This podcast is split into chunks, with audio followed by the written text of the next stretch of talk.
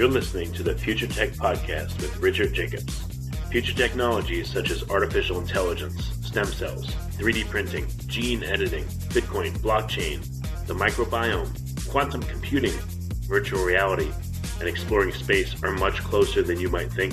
In fact, many early versions of these technologies are in play right now, and the companies that are using these technologies are the focus of this podcast. My goal for you, the listener, is to learn from these podcasts. You may very well learn something that may change the course of your life for the better, steer you towards a new career, or give you insight into addressing a thorny medical problem. Remember, this podcast and its content is informational in nature only. No medical, tax, legal, financial, or psychological advice is being given. If you've enjoyed the podcast, please listen, subscribe, like, and tell your friends about it. Thank you.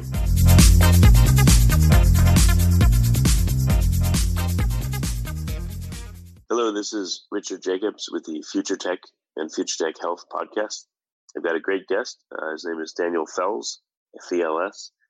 He's been working in science for many years. He's currently developing his own laboratory and his own independent research. His laboratory is going to be called the Biophysical Cell Communication Lab. It's in progress, but doesn't stop him from doing his own research. He's authored a number of publications that talk about an additional form of cell-to-cell communication, where cells appear to use light to communicate. So we'll get into that. And Daniel, thank you for coming. How you doing? I'm fine, thank you. It's a pleasure talking with you about my topic. Hello, Richard. Yeah. So tell me, how did you first imagine or observe or think that cells could communicate using light? You need to know that actually I was reading books and I came across such stories very early where I still didn't know what it actually means. But it all began in 1999 when a friend told me that DNA is emitting laser light. That sounded to me very crazy, but I took it serious and I began to look for the people that do this kind of research. And while doing this, I came across of papers, publications published in the 20s, 30s, 40s of the last century, that cells are able to communicate electromagnetically with each other. This is actually how it started. And this was awakening my interest in such a profound way that I wanted to do my own experiments. So the fact or the idea that cells, the DNA of cells emit laser light, again, you thought that was crazy, which sounds understandably crazy, but you were fascinated by the idea that cells maybe could communicate using light? Exactly. You know, that DNA emits laser light. I wouldn't underline this today, but I think I do not think. It's just a fact, an observational fact that cells do emit light in the visible range, but not only in the visible range, also microwave or infrared and even radio waves. And my interest was less in what are the sources in the cells that allow the emission of light. And also my interest was less on what are the receiving parts in a cell. My interest was whether they can really use electromagnetic waves to signal to each other. And in order to find out more about this, one has simply to separate cell populations with a glass barrier from each other. This disables chemical communication.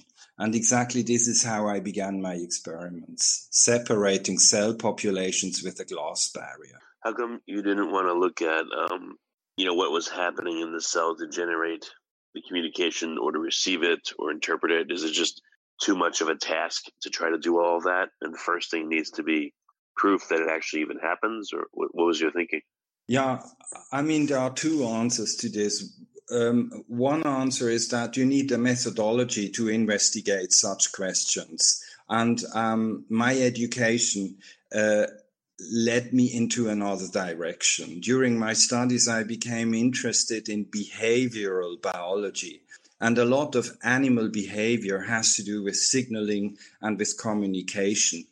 So you can say my brain was kind of focused on this type of questions, therefore less of interest in the source and receiving part, but a primary interest whether this phenomenon occurs at all, first of all, you know. So what does your experimental setup look like? And, you know, then we'll get into some of the observations. Yeah, it's actually a very simple setup. I'm using little vials. We can call it little aquariums. They have 2.5 centimeters by 2.5, and they are 4 centimeters in height. And it's like a little glass tank. And then I have even smaller glass tank, which I can neatly place into the bigger one. So you can imagine that you have a little tank that stands in a bigger tank, but all of them are very small. And in each of them, I have a medium, liquid, water, with some feeding food for the cells I'm working with. And I do have this in both vials. And as a control, I have the same setup, but in one vial, there is only medium, but no cells. And this other setup serves as a control. Was that clear enough? Yeah. So you have these two little, I'll just call them little fish tanks or aquariums. And what are you putting in them? What kind of, bacteria or creatures are going in? Yes. My study organism, its Latin name is Paramecium caudatum. It is quite a huge cell. It's an organism that lives unicellular. So it's one cell, that's the whole organism. And they have 0.2 to 0.3 millimeter in length, which is actually huge for cells. And therefore, it's very simple to count the number of these cells under a binocular. So I'm working with them. It's a famous organism used worldwide for different types of studies. And when they are in a tank, there are also some bacteria there. They feed on bacteria. And when they have fed enough, they have enough material in their body to double them, to make a so-called cell division. And it's actually, this is my indicator for effect. Whether having neighbors or not has an influence on cell division rate. Because the very early studies in 1923 indicated that cells can have an influence on cell division rates in another group of cells, but the signal is not chemically transmitted, most probably. It was at that time called a radiation. Today we call it an electromagnetic wave. So how can you observe the paramecium? Can you use a camera setup with, 2 or 4 times magnification, or do you need a microscope to see them? Yeah. Actually, it's very simple. I put the whole setup is during the period of an experiment in a black box, in a literal black box. So I keep them all, these pairs of aquariums, as you called them before. I keep them in a black box for 2 days, for 48 hours. Before I place them, I know how many cells are in each tank. And then when I take them out, I count them. And then with that, counting them under a binocular, I can deduce what the effects of having had a neighbor were. Why not set it up where you have a camera or 2 cameras that watch each of the aquariums from the side? Then see them interact. No, I do not have this. And you wouldn't see anything. You wouldn't see anything with a camera. And what I realized, I have to tell you this is important, these cells would not show effects on each other if there were light. I cannot really explain why this is so, but under light conditions, I do not find these effects. So the phenomenon seems to be a kind of a very weak phenomenon, but occurs under the conditions of my experiment. And we have to be aware that we are doing here basic research. There's not so much we know about electromagnetic cell communication. So you can directly observe the electromagnetic being passed between the cells. So what happens? You count the cells. You put them in pitch darkness for 48 hours. Yes. You pull them out and then you count them again? Yeah, I count them again. I can give you an example. You know, I have in the outer tank, let's say I have 100 cells, and in the inner tank I have 5 cells. Then I then the two are together for 2 days in darkness, and at the end of that period I take them all out and count how many they are. I have controls. In these controls I have 100 cells outside and 0 inside, or 5 cells inside and 0 outside. And this allows me then statistically to find out whether having had a neighbor or not would affect cell division rate. And it does. I did several experiments where I could show that neighbors affect growth either by inducing growth or hindering growth slightly. And other effects were that the cells were eating more or they were eating less. That these were the first results which I could publish in PLOS in 2009. And these were the results that made me sure that I'm on a way to discover a little bit more about electromagnetic cell communication. So, yeah, what happened specifically when there was the 100 on the outside and 5 on the inside tank? What did you observe after 2 days, for instance? Yeah, it depended on the material I was using. But let me before I tell you what the results were, I would like you to know that I had not a particular expectation about the effect. I had only one question: is there an effect, and will I find it? That was all. So it was a little bit peculiar. When there was a quartz separation, the 100 cells had a reducing effect on cell division rates on the 5 cells. And when there was a glass barrier, then it was the other way round. The 5 cells inside had an inducing effect on cell growth in the 100s outside. I did not really know how to interpret these data, but I would like to tell you something about the two different glass barriers I was using. Because I used two different glass barriers, and one of them being a filter for UV waves. And the literature was telling that the effective range is UV. I thought that glass would be a filter, not meaning that there would be no effects when I have a glass separation. And the first surprise was there was an effect. And the next surprise was that the effects were just differently when I had glass or quartz separation. But still, I didn't know what that means. Then I was looking at all results, and I thought quartz separation is closer to the natural conditions than glass separation. Why? Because quartz allows all electromagnetic waves to be transmitted from one side to the other. And this is closest to the natural situation when these cells are together, wherever they are. There is no glass barrier between them. So I was looking at quartz separation, and then I saw that with quartz separation, there was a pattern. There was always the same pattern. The bigger population had a reducing effect in cell division rates on the smaller population. So that was a pattern. And with that pattern, I could formulate now a first question, you know. The question was not anymore, is there any effect from one population on the other?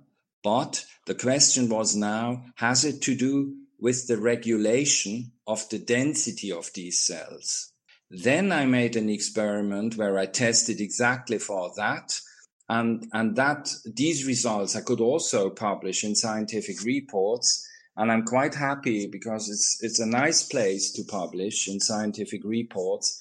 And it's a nice result because there was an indication that the more cells there are, the bigger is the reducing effect on cell division in a neighbor tester population. And why is this interesting? Yes? So for a given volume, you tested more and more cells, thereby making it more dense in between each cell. And the more dense it was for the outer population, you're thinking that that signaled the inside population, which was a constant density for each experiment, to grow slower because the outside population was telling the inside, it's too cramped in here, don't grow. I agree. What you said is perfectly right, but you are already slightly interpreting it, and I would like to step a little bit back and say this. The dense population, and this is what I assume, is electromagnetically regulating its own density. Whether they know that there are a few cells in the inner tank or not, I have no idea. But if the bigger population, the outside population, communicates electromagnetically whatever about density, the signals, of course, go into the tank with the smaller population, and they receive the signal, make less of cell divisions. This is how I interpret it. I'm not saying the bigger population is telling the smaller one grow less. The bigger is telling within itself, we are many, we have to stop growing, and this is electromagnetically organized. That's my interpretation of the results. I see what you mean. Okay. And how much slower have you seen the inner population grow, or how much faster, for instance? The exact numbers are now not in my head, but it might be that, you know, on the high density condition, they were still growing, but on the low density condition in the neighborhood, there were many, maybe twice as many as in the other case. So it's not a tremendous effect, but it is an effect, and it was the first paper actually that gave an indication for an electromagnetic population density regulation. Terrible title, but that's what it is. Did you reverse the situation and have a lot of cells in the inner chamber and a few on the outside and see if you had the same effect? Yeah, in that case, I didn't do it. One can do that, but I just stick to that design, you know. It's a good idea. One can do that. And, you know, as I'm working alone, it's quite an extensive work to make such experiments, many repetitions. And so I'm less interested whether in an inverse situation the effect occurs again. I'm quite sure it would. If I have one day a group of people that does this work, then we can do all kinds of testings in this direction. First of all, I was only interested whether I'm thinking in the way the effect, or whether I'm thinking in the correct way that allows me to understand what the function of this electromagnetic signaling is. And with that experiment, I was happy. Happy enough that I didn't felt a need to do it in a different way. I could see, instead of having the two tanks concentrically around each other, what if they were just next to each other? They just share a wall, and you have A and B next to each other. Would that change the dynamic of it? And in A, there's 100 cells, and in B, there's 5 cells. Yeah. I still have to do this. You know, the beauty about this is that the surrounding of the inner tank by the outer tank is 100% surrounding. So they are really in the midst of whatever communication is done by the outer population. When I have them side by side, you can say that there is a 75% of loss of light that goes into the other directions than the two walls that are attached to each other. But in the future, I will do that because 100 cells can have different effects on neighboring cells depending on the number of the neighboring cells. I obtained results where 100 cells would push cell division if there were only one cell placed in the inner tank. That one cell grew much better than a single cell without neighbors. While when there are already a few cells in the inner tank and there are 100 cells surrounding them, then the effect is opposed to that one. They reduce cell division rates. And my question is, in a future experiment where I have 3 tanks side by side by side, I would have in the middle 100 cells, to the left 1 cell, and to the right 5. And here my interest is whether these 100 cells on the one hand reduce cell growth in the 5 cells, and on the other hand push cell division rates there where there is only 1 cell, or whether the 100 cells only go in a kind of interaction with one of the 2 neighbors. Each result would be interesting to learn more, but that's a future experiment. I haven't done that yet. Well, what about from the less dense cells telling the more dense cells, go ahead and grow? Is there, I don't know, is there an authority that's created by the number of cells as well? Like, what if you had 50 in the inner and 100 on the outer? Yeah, maybe the 100 on the outer as compared to a control group would reproduce faster, because maybe the 50 on the inside are telling the outer grow faster, and the outer are telling the inner grow slower. It's very interesting. I'm telling you, I love these questions. I love these thoughts. But unfortunately, yes, I'm an independent researcher, but my time, the time that is available to me is a little bit restricted. And it's an interesting thought, to go more into a dialogue, what they are doing.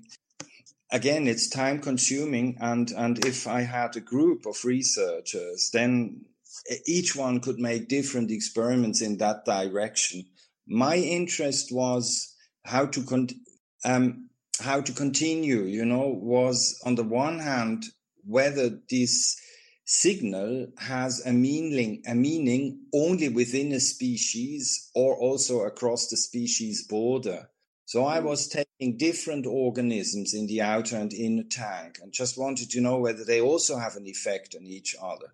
So I took Rotatoria, which is a worm-like, very small organism, consists in about 1,000 cells and is only slightly bigger than a paramecium. And the results were just indicating that they can affect each other. The worms can affect the unicellular paramecium and vice versa.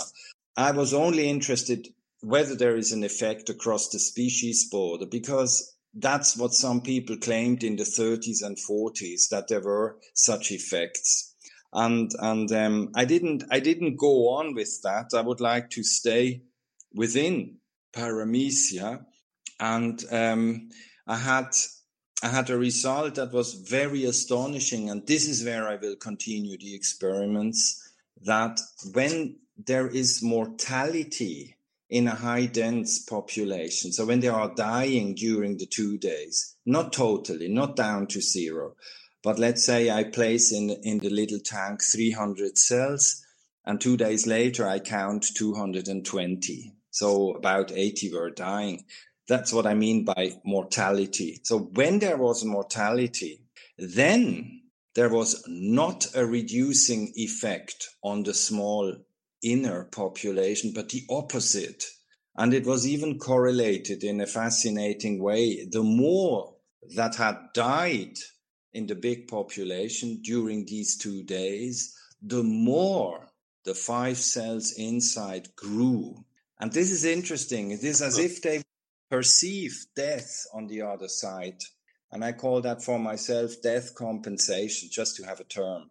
This is the kind of experiment I will pick up in the future to find out whether this is really so, because I had not tested for it. It was a side observation of an experiment, and now I will test for that. What about if you put 2 populations there and they're equal, but you give one food and you give one no food for a day? I mean, you can do that. I could do that. It's interesting to think along these lines. It's not so easy, because when they have no food, they will die. And then you cannot say that those with cells have a detrimental effect. Sorry, those 100 cells that got food had a detrimental effect on those that didn't get food, because not getting food is already a problem. How long does it take for the paramecium to die if they don't have food, for instance? Oh, it's no problem, in a week and less. Well, if you did it for like 2 days, you know, food, no food, equal population numbers. I'm wondering if the ones that had no food would tell the other ones that had food, don't grow, even though they had food, you know? Okay, I get the point. It's interesting. It's really interesting. Yeah, I like the idea. Could be. I cannot predict. See, I do not understand enough of the system to make big predictions. I'm just testing for the effect and publishing it so that scientists can take the phenomenon serious. This is not storytelling. There's really something going on. And cells are not just a package, a well-organized package of molecules, of chemicals. There is more going on in cells. They are electric beings as well. They have electrostatic and electromagnetic fields. And my motivation is just to make a few good experiments that nicely demonstrate that there is something non-chemical going on between cells, and that this is most probably an electromagnetic system of communication. What about, you said when they're exposed to light, this doesn't happen? Like, what happens if you just have this set up sitting there in the lab on the counter, you know, for 2 days? Do you observe anything? No, I wouldn't observe. The effect of light is almost dramatically, you know, it can quickly disturb the results. I was astounded by that, you know. I had an experiment where I was looking at feeding rates, and in order to see how much they feed, you need to prepare the cells, which takes time. So you have to kind of kill them, fixate them, and then count them with a microscope. So each pair of cells that I took out of the black box, I needed about 20 minutes to get that all done, to get the numbers of how much they were eating. And always when I took a pair of aquariums, as you called them, when I took a pair out of the black box, there came a little bit of light into the black box. Not much, and only shortly. But the amazing thing was that the first pairs I've taken out all showed an effect. The last pairs, however, didn't show any more an effect. So the impact of external light is, I could say, dramatic with regard to my experiment. Yeah, it was almost immediate. And this brings us to a critical point, you know, because these cells under natural conditions, I would say, never experience such a total darkness as in the conditions of the experiment. However, in a pitch dark night, deep on the ground of a pond, it might be as dark as under my experimental conditions. It might be. So this makes the whole experiment on one hand even more interesting, because if we allow us to think that these cells never experience the conditions they experience under my experimental situation, then why should there be such an organized result? It's not a stochastic result. It has a structure. And well, therefore, I think that, if these things are hanging out in a pond at night, I mean, it sounds like a backup form of communication. At night, it would be dark, and maybe at night there's no predators, for instance, and then they can communicate this way and, you know, worry about dividing. But in the daytime, they have to worry about not being eaten or eating themselves, and maybe that takes precedence, you know? Makes sense. Makes perfect sense. It might be a night communication.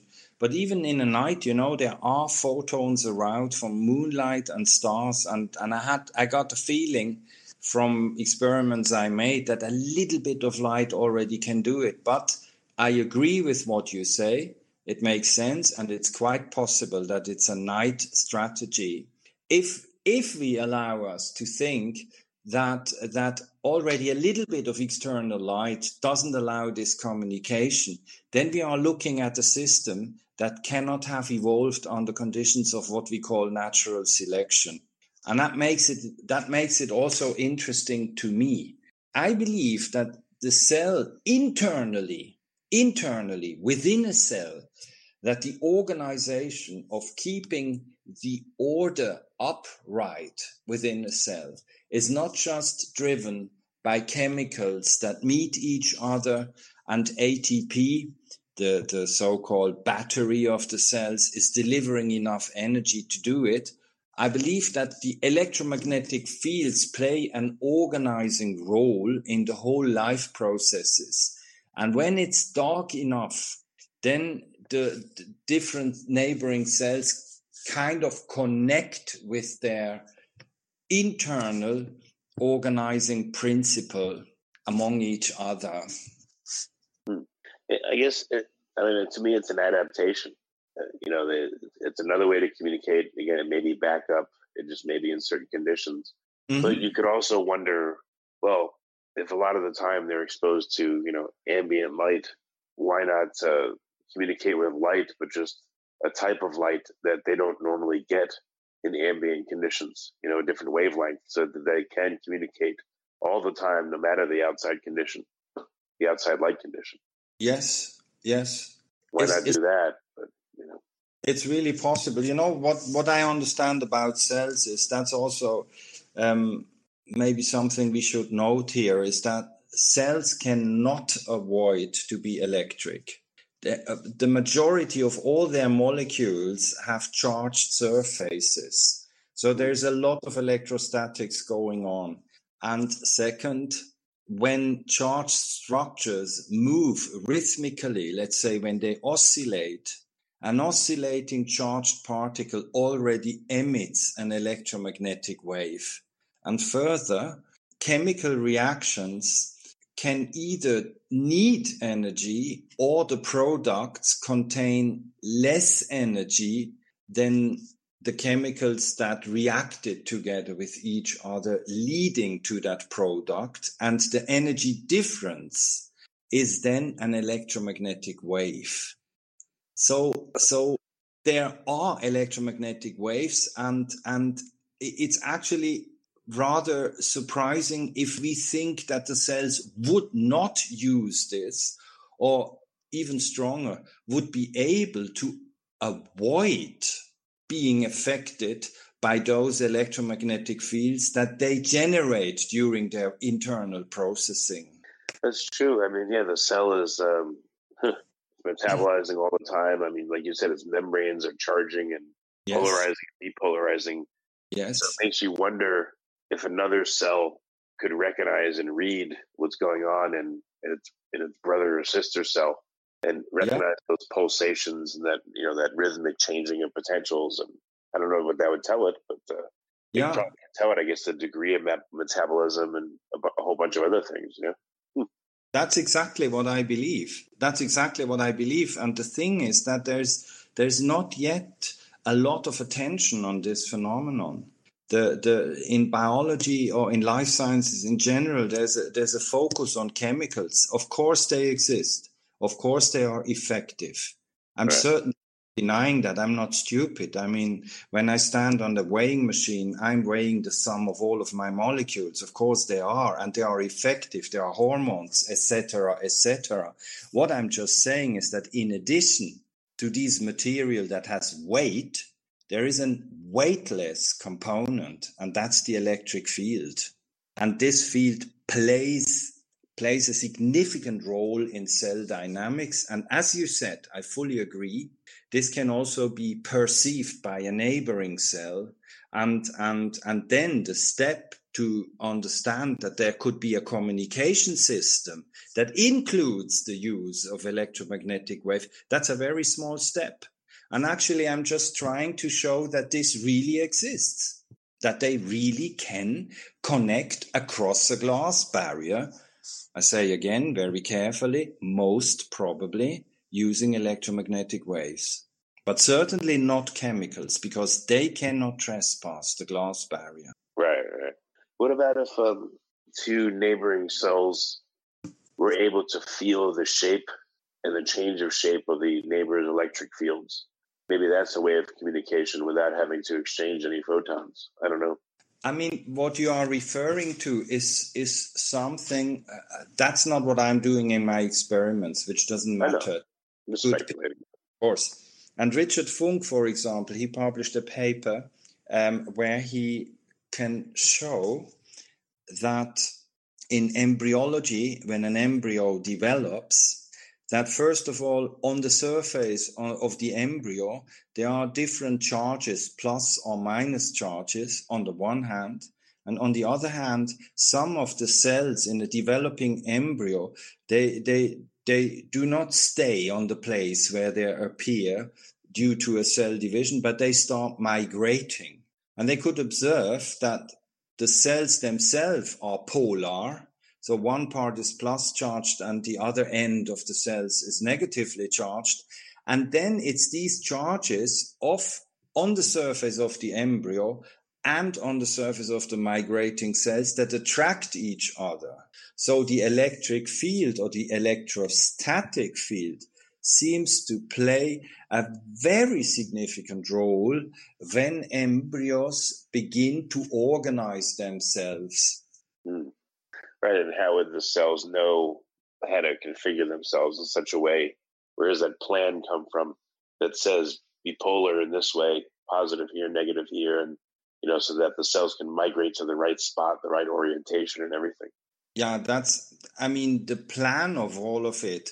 I think that's the most, Here I'm very, very, I'm very humble in saying anything, I'm humble in saying there is a plan. I'm humble in saying I know where the plan is. I'm humble in saying this cannot be the plan.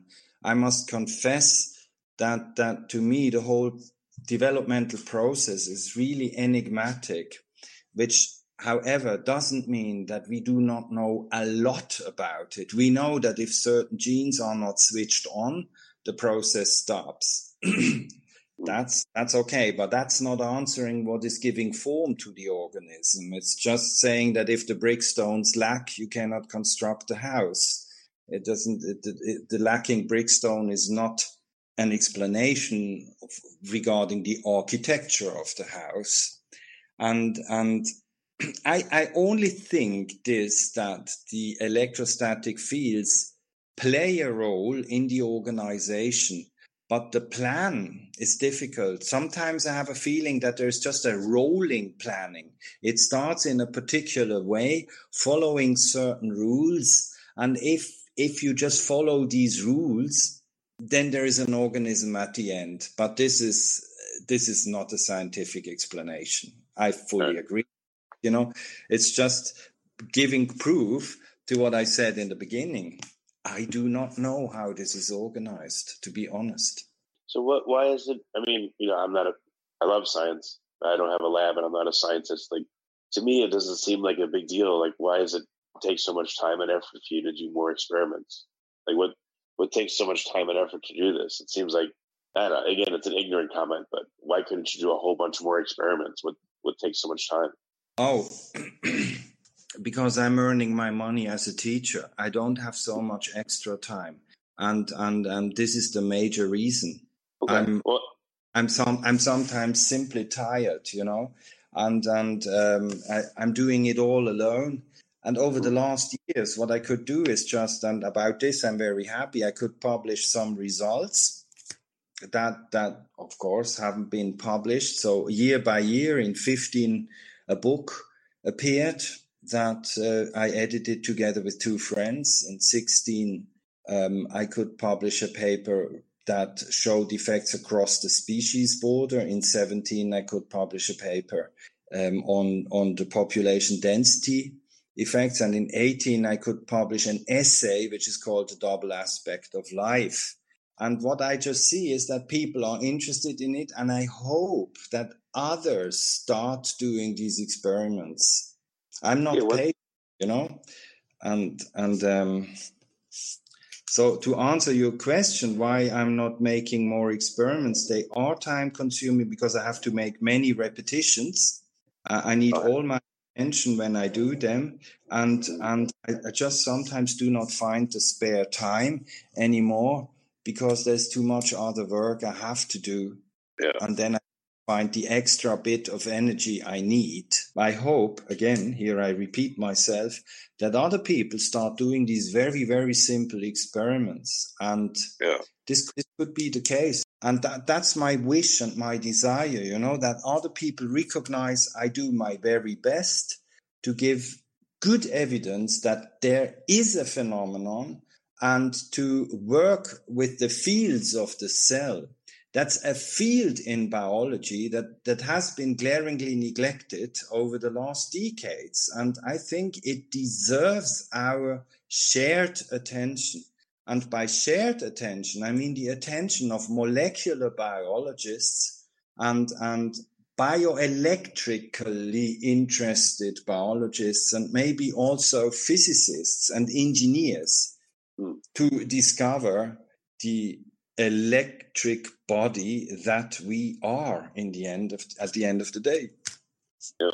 So what's been the reception from the papers you put out there and the research, you know, the scientific community? Do most people say, sounds all right, and move on? Or are they excited? Or what kind of responses do you get? The kind of responses I have is, for example, the 2009 paper in PLOS is now over 30,000 times clicked, or the Double Aspect of Life has soon 3,000 clicks about 1.5 years after its publication. So it's the clicks that are an indication.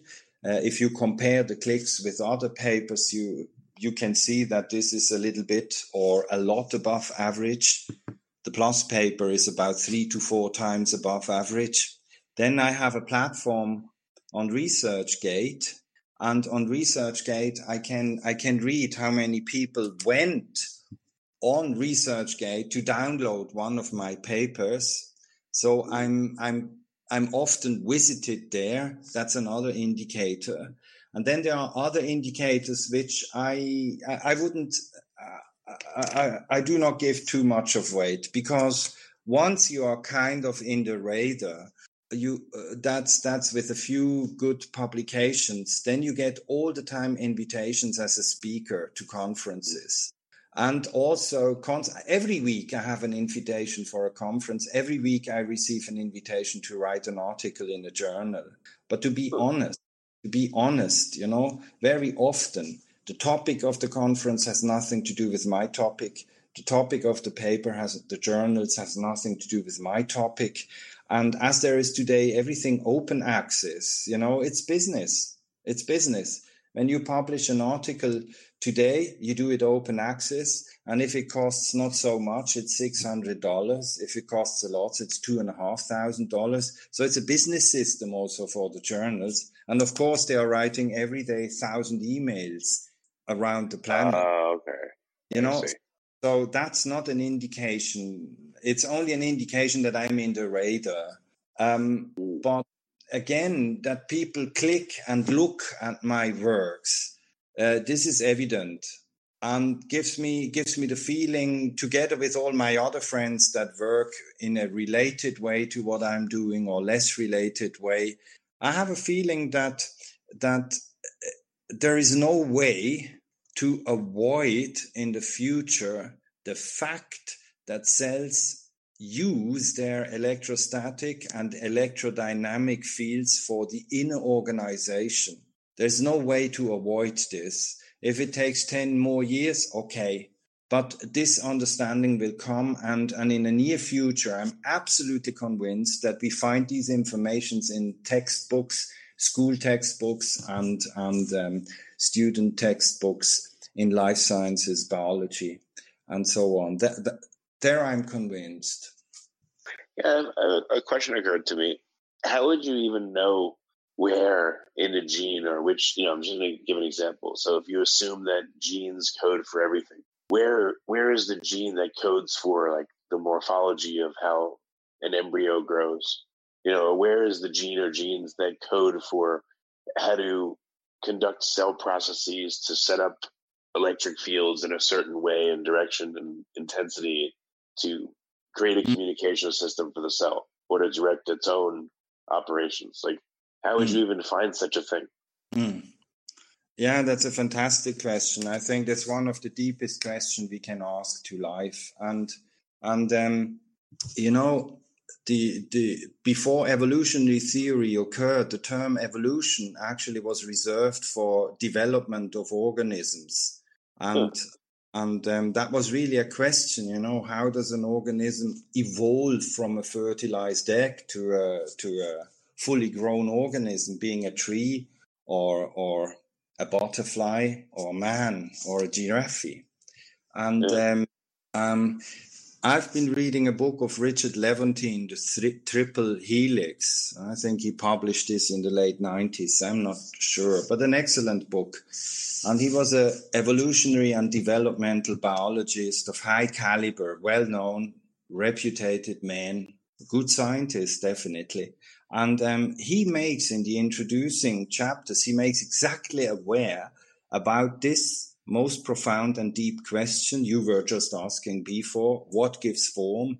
What is the plan? How is this organized?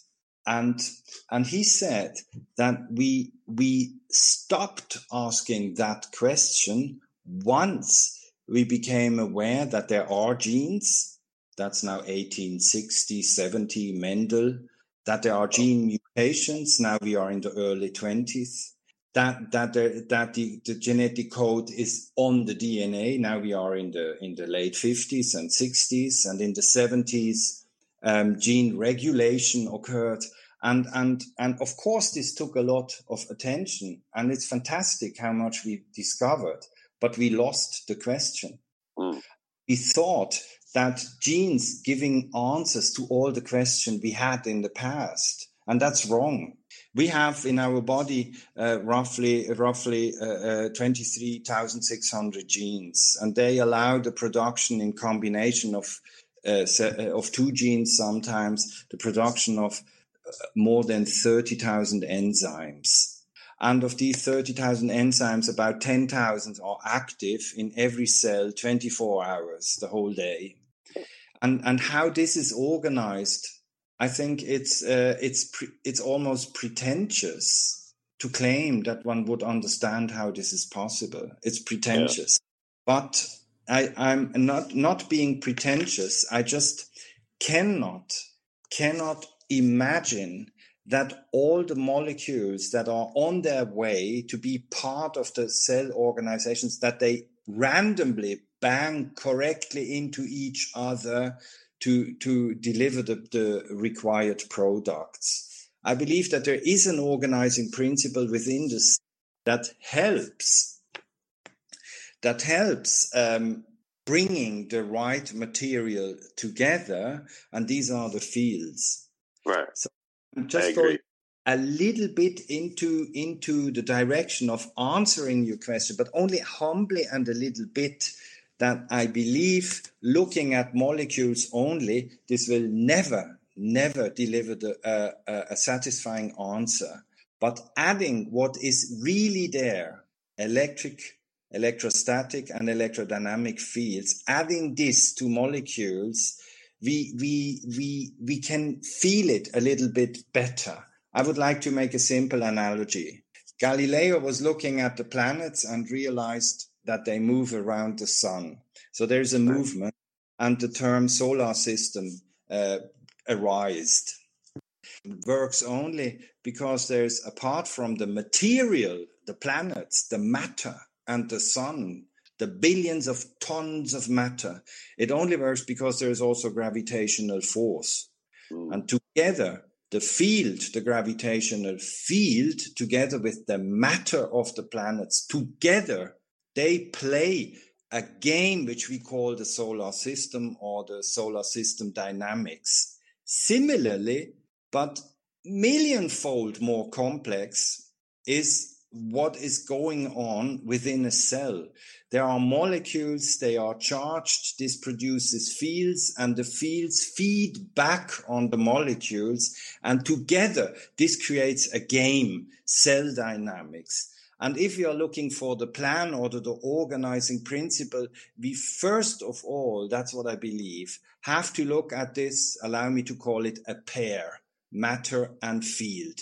We first have to see how that pair plays and dances with each other.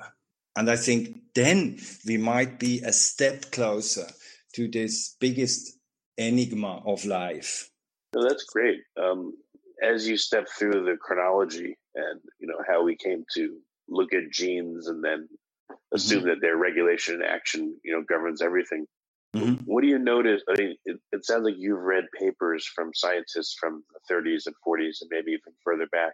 What do you notice? How have scientists changed themselves? Have they become afraid to experiment and think their ideas? Or, you know, do you see that, you know, for instance, neo-Darwinism and the current thought is channeling people and making them stay inside narrow courses and not go out and think outside of the box or think these things? I mean, what do you see is happening to science itself over the past 100 years or so?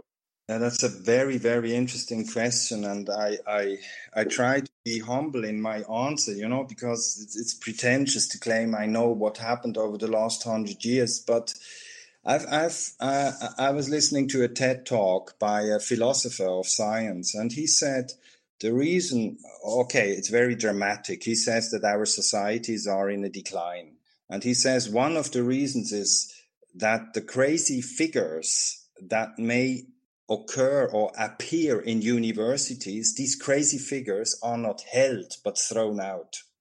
So the out-of-the-box thinking people, they are not held like a jewel, but they are kicked out.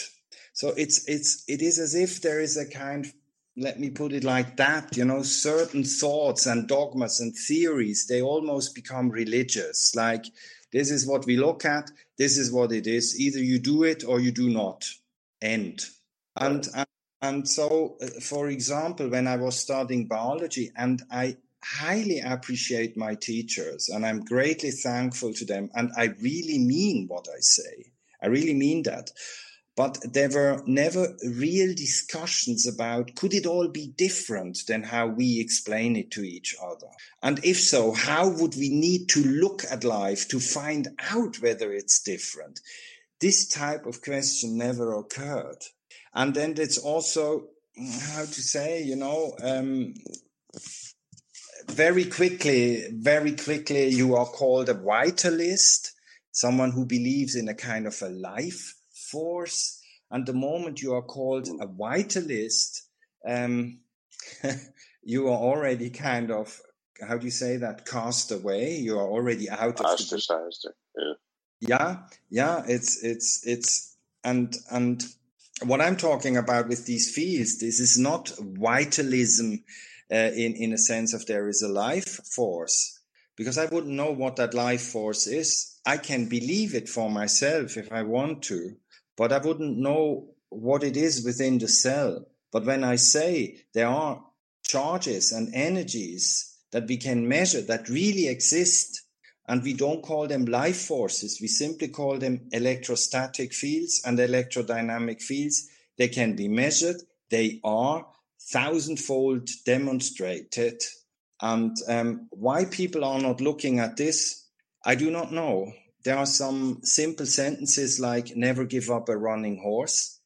So if you get a chance as a professor with a particular theory where which you kind of mastered the theory and the experiments that go along with it, why should you change? Because the moment you change, you become a student again. So you have to maintain. Yeah, you understand. You have to maintain kind of your position. And to be a professor today, that's a hard job. It's a hard job. Yeah. Sometimes I almost have pity for them because there's so much they need to do, you know. And then you cannot, I think you cannot handle the situation. Because when you think in fields, It's another way of thinking. You even need to learn to think differently than from conventional thinking, where you are often asking for a receptor that responds when there is a contact with a chemical, and then there is a chemical cascade that goes down to the DNA, and this leads to a gene expression, and the enzyme that is produced then produces a molecule, which is the response to the chemical signal that came in. It's all beautiful. I don't say this is stupid, not at all. Right. But also a particular way of thinking.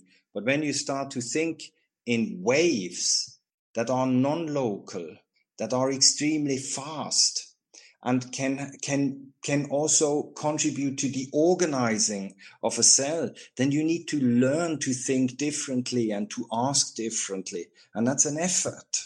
So that's one thing that happened to science. Another thing could be that, I have to say it, the pharmaceutical industry is interested in molecules and not in fields, because molecules you can sell, and science also needs to be financed. So it is possible that that's part of the answer. Yeah. Why we still do not look at the fields of the cell. And there might be other reasons. It's technically not so easy to in a femtoliter of volume, you know, to look for these fields. It's not easy. It's a difficult task. Yeah, that's true. It's true. Imagine what the cells of our body are doing inside our body, how many ways they're communicating. Yeah. Yeah, it's amazing. It's amazing. But look, even when we communicate, I mean, in an analogous way, when we sit in front of each other, how many languages are actually used simultaneously? You know, we look at the body gestures, we look at the skin color, we look at the height of the voice. High, deep, low, breath.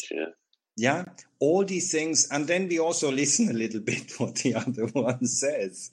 But yeah, it's funny. In physics, you know, there's dark matter and dark energy, and they contribute, or they comprise the vast majority of supposedly what's going on. And then in you know, let's say in biology, it seems like, again, there's just a gigantic dark component that we don't see.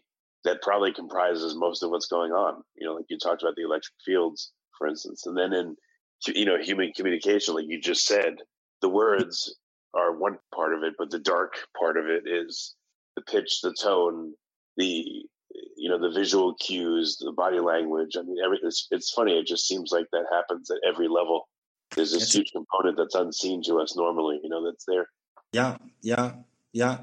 And I think when we look also with the open eyes of a child into the world, you know, when we don't fix what we perceive by our thoughts, when our thoughts do not become a filter for what we allow the world to be, but when we are just open-minded with open senses, we sometimes get that feeling that there is more going on the planet. And I just wish to encourage everybody who has that feeling, you know, first of all, to take oneself serious, but also to be a bit critical and skeptical, you know, not just believing anything, but with curiosity, discovering who we are and what the world around us consists in total.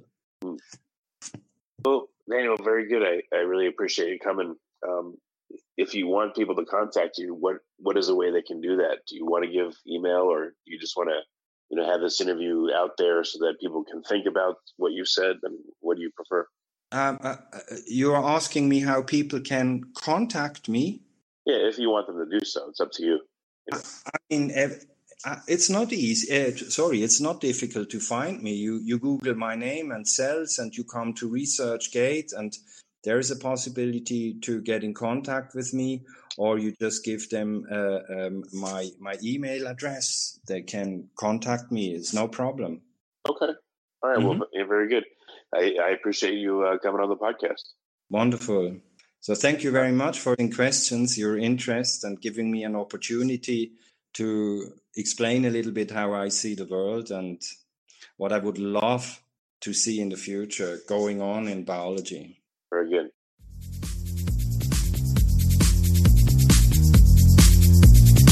You're listening to the Future Tech Podcast with Richard Jacobs. Future technologies such as artificial intelligence, stem cells, 3D printing, gene editing, Bitcoin, blockchain, the microbiome, quantum computing, virtual reality, and exploring space are much closer than you might think. In fact, many early versions of these technologies are in play right now, and the companies that are using these technologies are the focus of this podcast. My goal for you, the listener, is to learn from these podcasts.